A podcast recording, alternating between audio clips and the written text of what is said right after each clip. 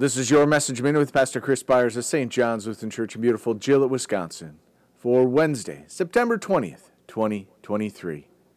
I hope to come to you soon, but I am writing these things to you so that if I delay, you may know how one ought to behave in the household of God, which is the church of the living God, a pillar and buttress of the truth.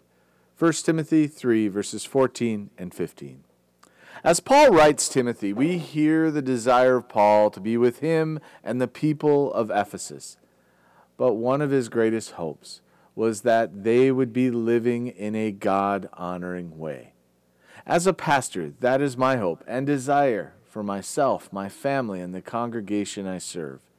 As the church, we are all the people of God, and therefore we are called to live differently. As followers of Christ, our message is in our lives. Not that we must live perfect lives, but we are called to live lives set apart.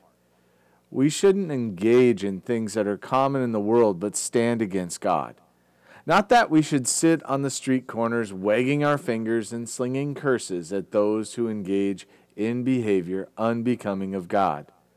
But we should not be afraid to speak a word against such things, particularly within the walls of our churches.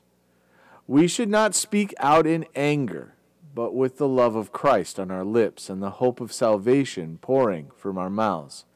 We're meant to stand with our arms wide open, ready to receive any who turn aside and turn to Christ. We speak a message of hope and security.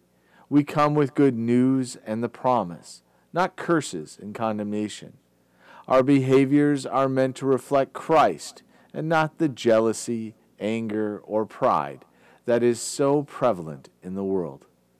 Our lives are not a message of restrictions, but we are restrained from doing things that bring no benefit to our lives and that will dishonor our Lord. We walk as those restored in the hope and life that Christ Jesus has to offer and renewed in the promise of eternal salvation. It's not out of judgment that we are called to act, but out of compassion and love that seeks to bring others into Christ's renewing embrace. Let us pray.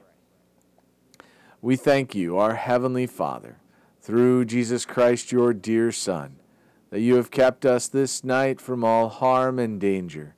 And we ask you to protect us this day also from sin and every evil, that in all we do today we may please you. For into your hands we commend ourselves, our bodies and souls, and all that is ours. Let your holy angel watch over us, that the wicked foe have no power over us. Amen.